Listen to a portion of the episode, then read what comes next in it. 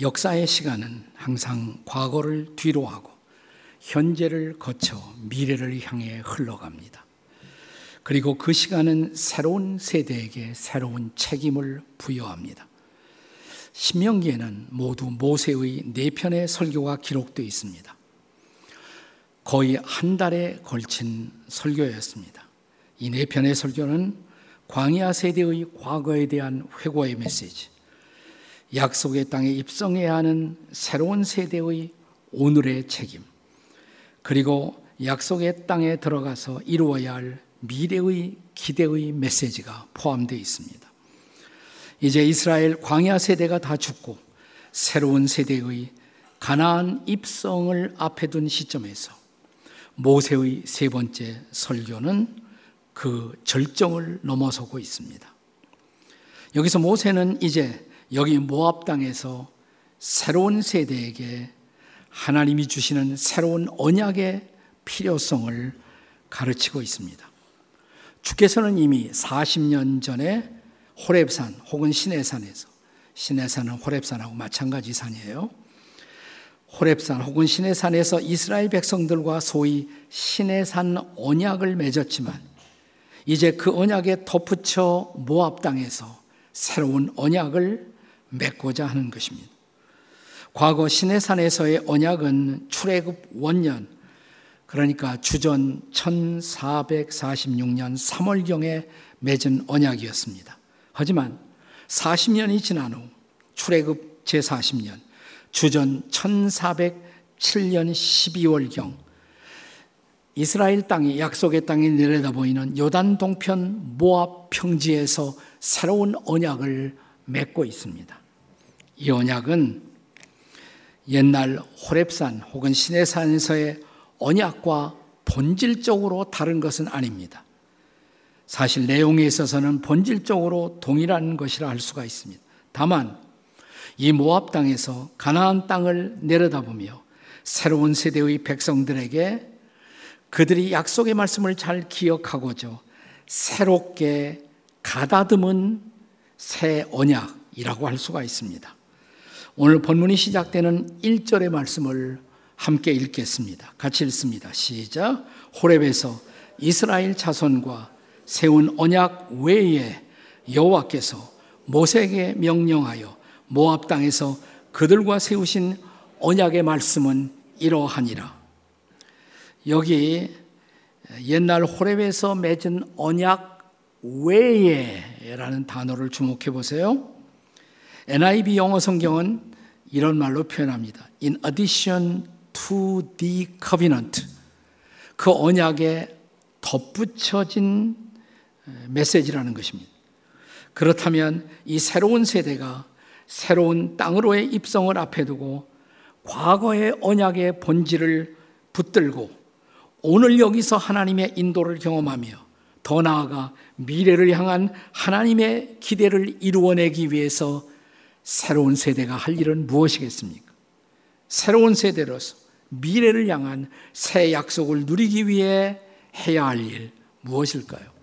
그 첫째는 과거의 은혜를 기억해야 한다는 것입니다. 한번 따라서 하세요. 과거의 은혜를 기억합시다. 자, 옆에 사람과 같이 해보세요. 시작. 과거의 은혜를 기억합시다.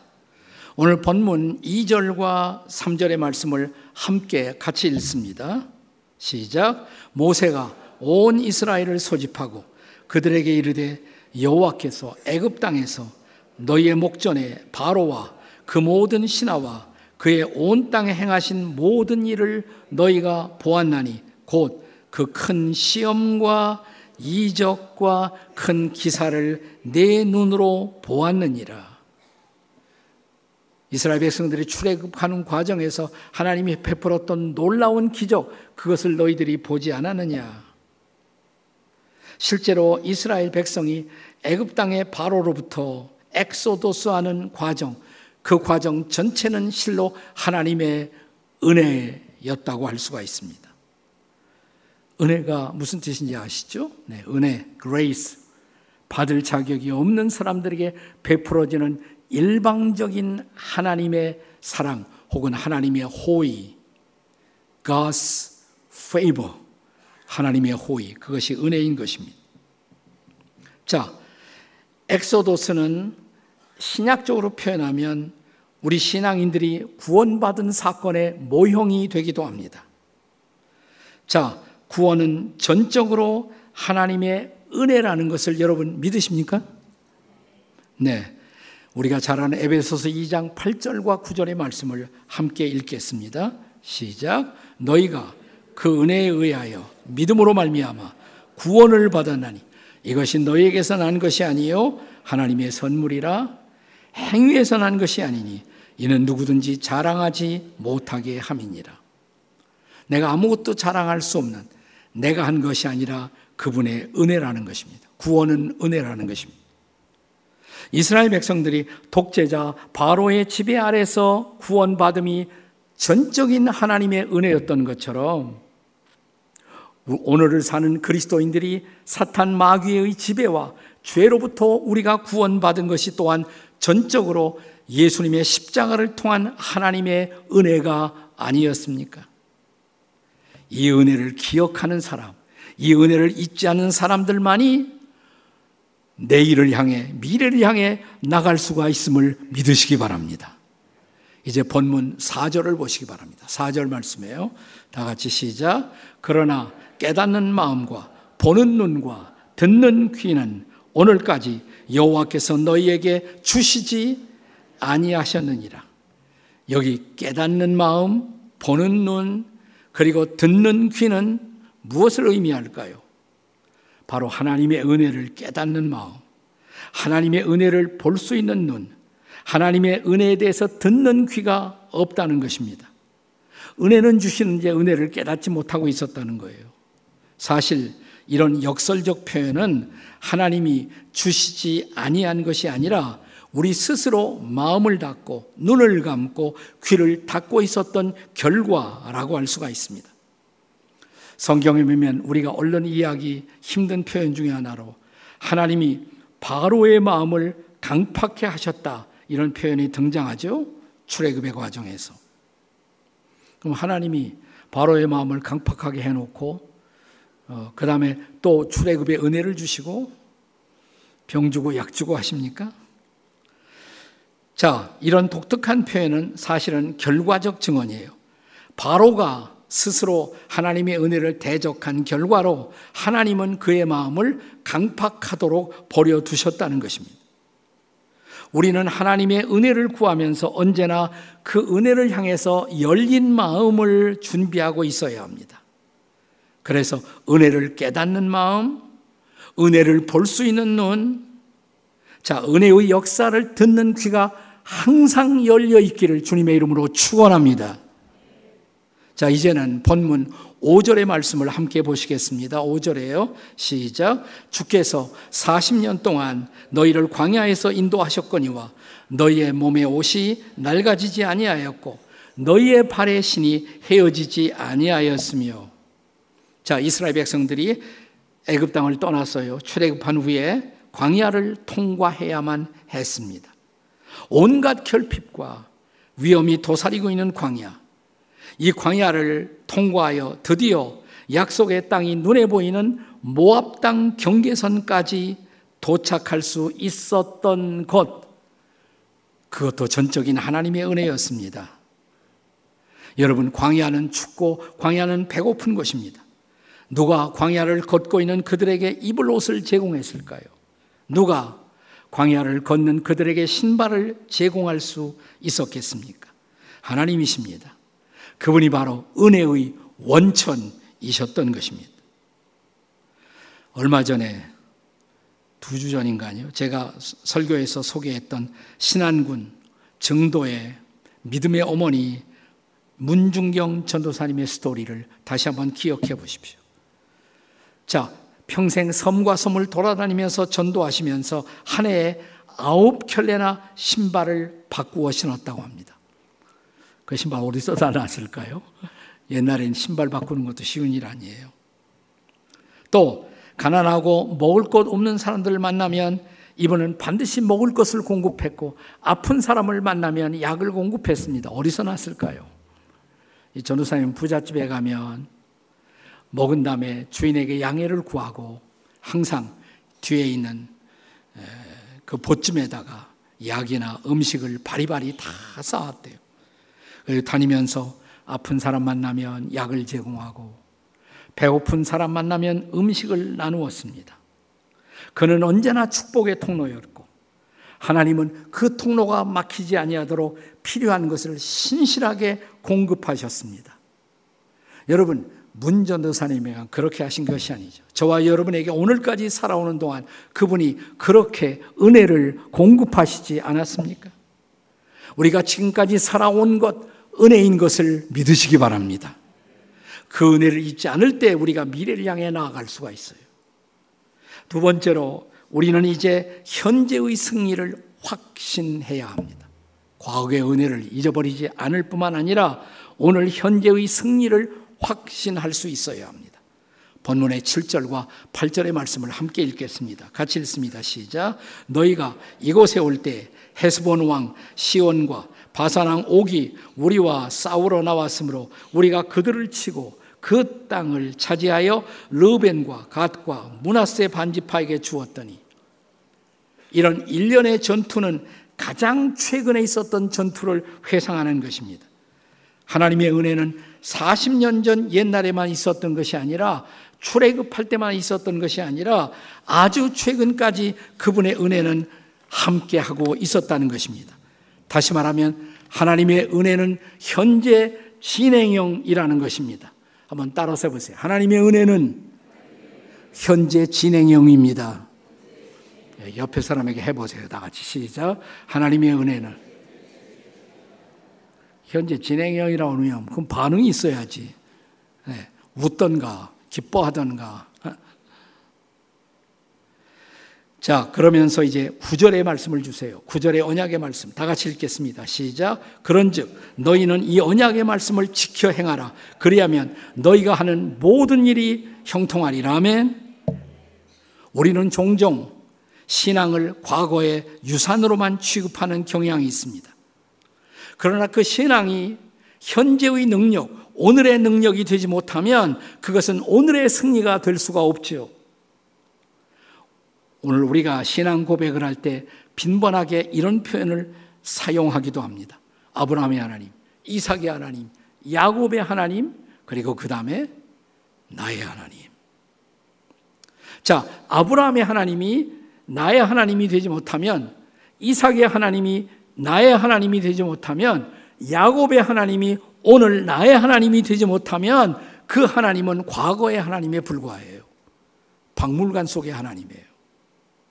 우리가 현재의 승리를 경험하려면 우리는 하나님의 현존을 믿어야 합니다.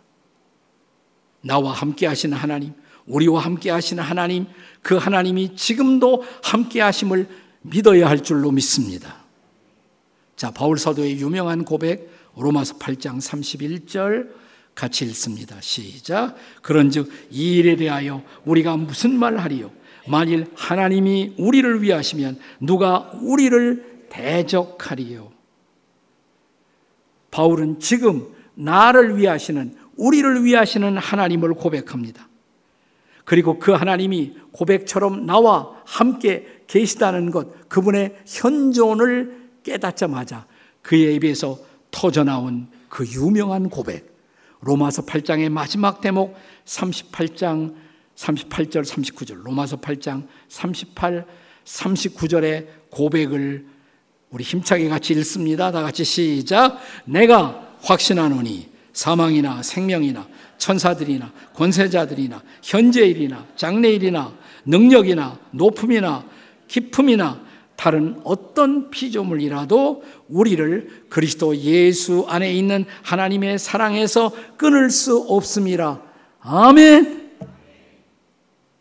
여기서 바울이 이런 말을 쓰잖아요. 현재일이나 장래일이나 그랬잖아요. 그렇습니다. 바울의 하나님, 그분은 현재의 하나님, 동시에 장래의 하나님이셨던 것입니다. 그렇기 때문에 현재의 승리를 확신한다고 내가 확신하노니 이렇게 바울이 고백할 수가 있었던 것입니다. 바울의 유명한 고백을 고린도후서 1장 10절에서 한 구절 더 상기했으면 좋겠습니다. 다 같이 읽어보세요. 시작.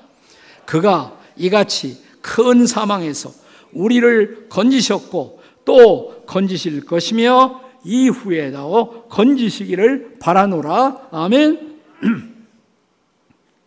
과거에 우리를 건지셨던 하나님, 지금도 우리를 건지고 계시고 이후에도 우리를 건지실 하나님이라고 고백하지 않습니까?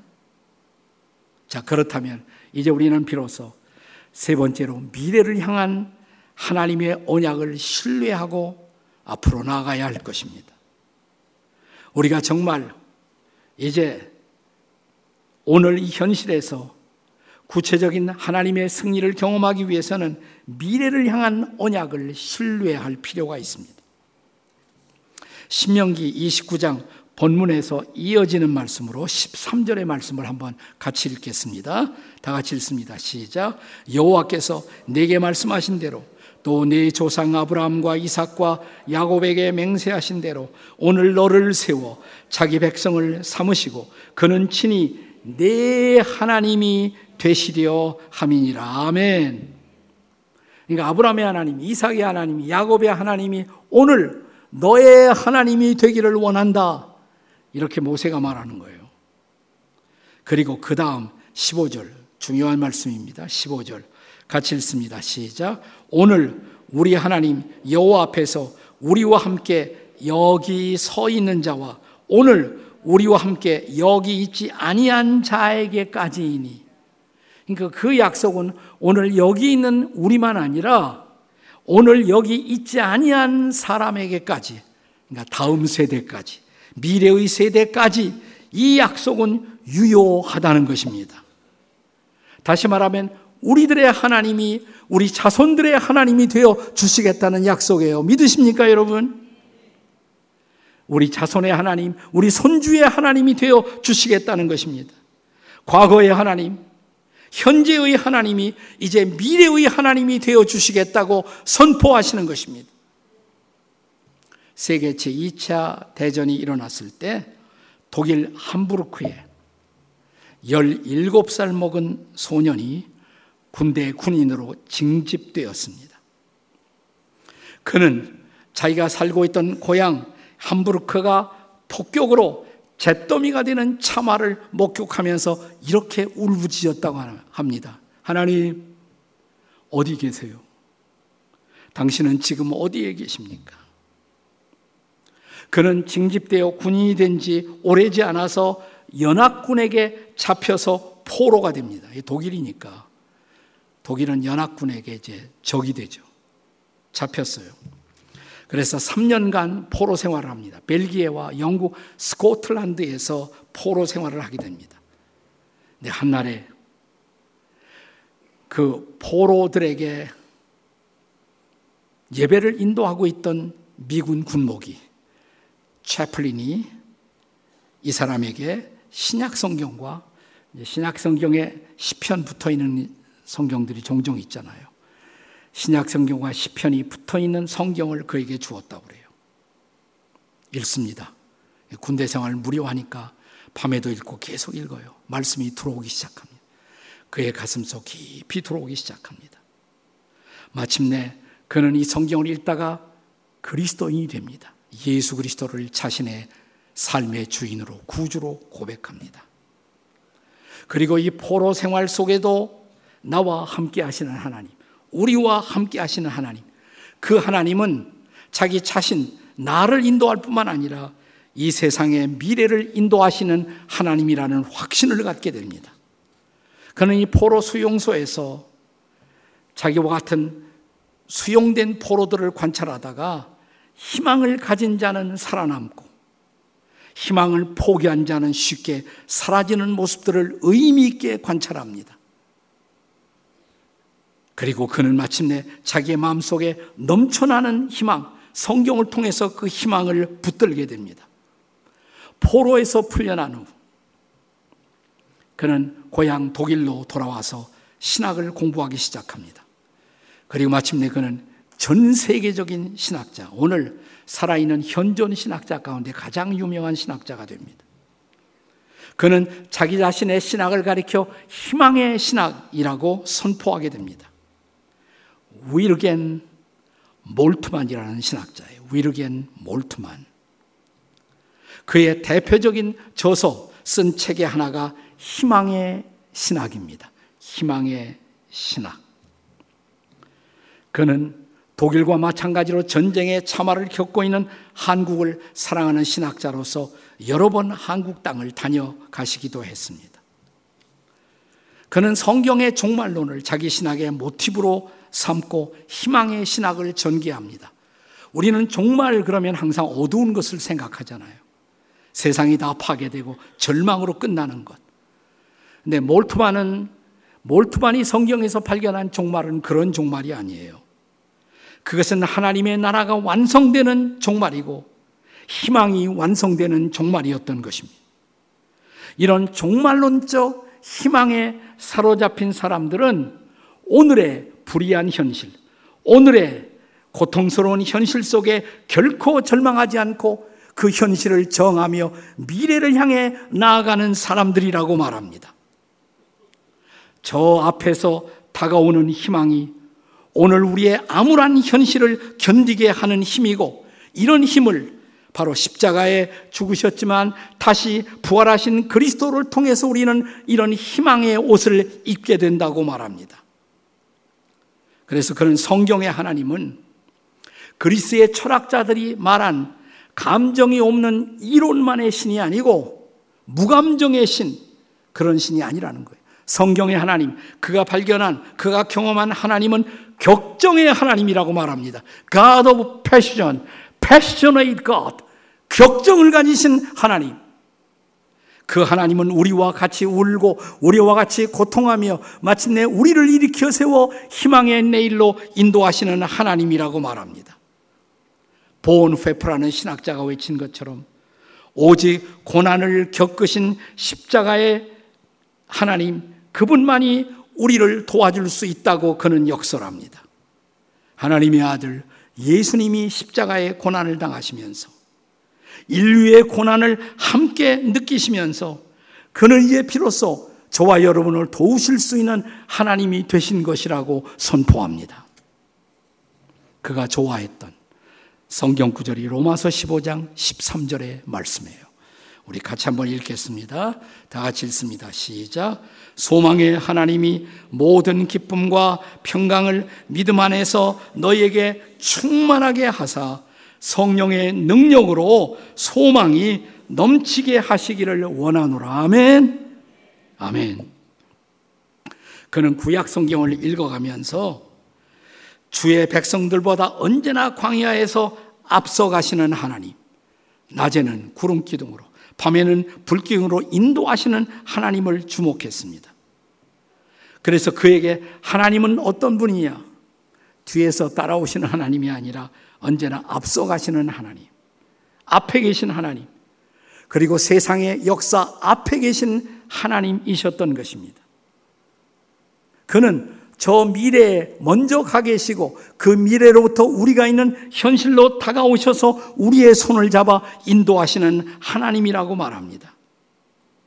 오늘의 본문에서 모세 또한 이스라엘 백성들에게 이렇게 미래에 벌써 가 계시며 그 미래에서 약속하시는 하나님, 그 하나님을 신뢰하라고 모세도 말합니다. 본문의 구절 말씀을 다시 한번 읽겠습니다. 다 같이 읽습니다. 시작. 그런즉 너희는 이 언약의 말씀을 지켜 행하라.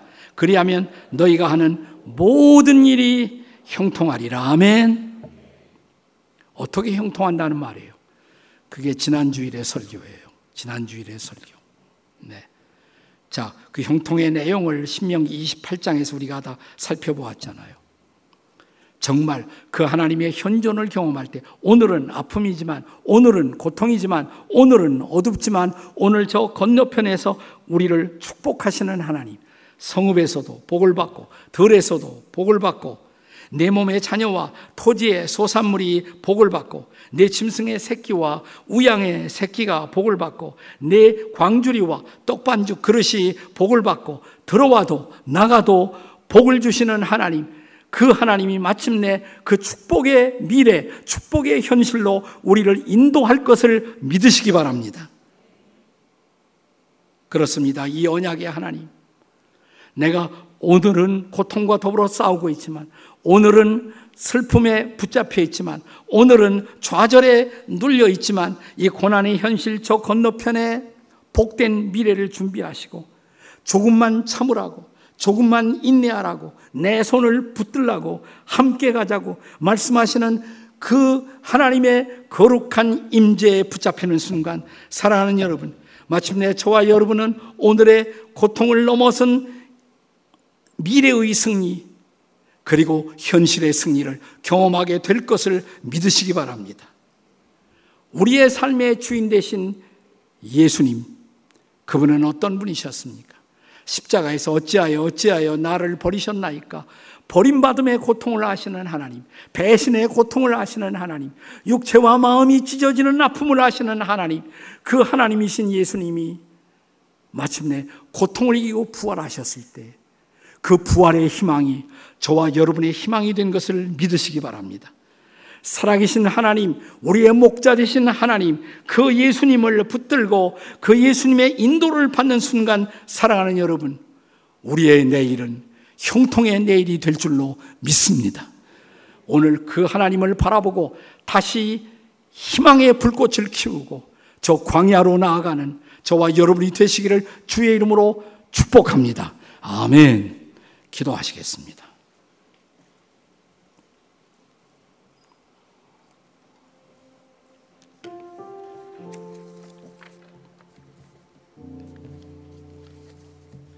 예배를 마치고 우리는 또다시 우리의 가정, 우리의 일터로 나아갈 것입니다. 그리고 세상은 언제나 만만치 않은 고통과 불안을 안겨다 주고 있습니다. 그러나 결코, 결코 실망하지 마십시오. 과거의 은혜를 주신 하나님, 천년이 두 번 지나도 변하지 않았던 그 예수님, 2000년 전 이 땅에 오시사 우리의 고통을 함께 경험하신 그 주님, 그리고 부활하셔서 살아계신 주님, 그 주님은 오늘 우리에게 여전히 말씀하십니다. 나를 바라보라고, 나를 신뢰하라고, 그리고 나와 함께 내일로 가자고. 가슴이 아파도 우리의 삶이 눌려 있어도 저 미래로부터 여러분에게 다가오시며 여러분의 마음 문을 놓고 하시고 여러분의 손을 잡아주시는 그분. 내가 여기 있다고. 너와 함께 있다고. 주님, 주님을 바라봅니다. 주님, 주님과 일어나겠습니다. 주님, 주님과 함께 나아가겠습니다. 주님 부르고 통성으로 같이 기도합니다. 주님, 우리가 주님과 함께 가기를 원합니다. 주님, 우리의 손을 붙잡아 주시옵소서. 우리를 일으켜 주시옵소서. 우리를 미래로 가게 하시옵소서. 주님이 함께 하시면 주님이 인도하시면 능치 못함이 없음을 믿사오니 오 살아계신 주님 우리와 더불어 함께 하시고 우리의 마음을 터치하시고 우리의 심령 속에 성령의 위로를 주시며 우리의 미래를 열어 주시옵소서. 아브라함의 하나님, 이삭의 하나님, 야곱의 하나님, 나의 하나님, 내 자녀들의 하나님, 내 손자들의 하나님, 그 하나님이 살아계시기에 살아계시는 하나님, 하나님의 현존, 하나님의 임재 앞에 오늘 우리의 삶을 의탁합니다. 볼 수 없는 불안한 내일도 위탁합니다. 그리고 담대하게 일어나 걷게 싸우니 우리의 손을 잡아 주시옵소서. 함께가 주시옵소서. 인도해 주시옵소서. 희망으로 내일을 개척하는 우리가 되게 해 주시옵소서. 우리에게 부활의 희망으로 다가오시는 주 예수님의 이름으로 기도하옵나이다. 아멘. 아멘.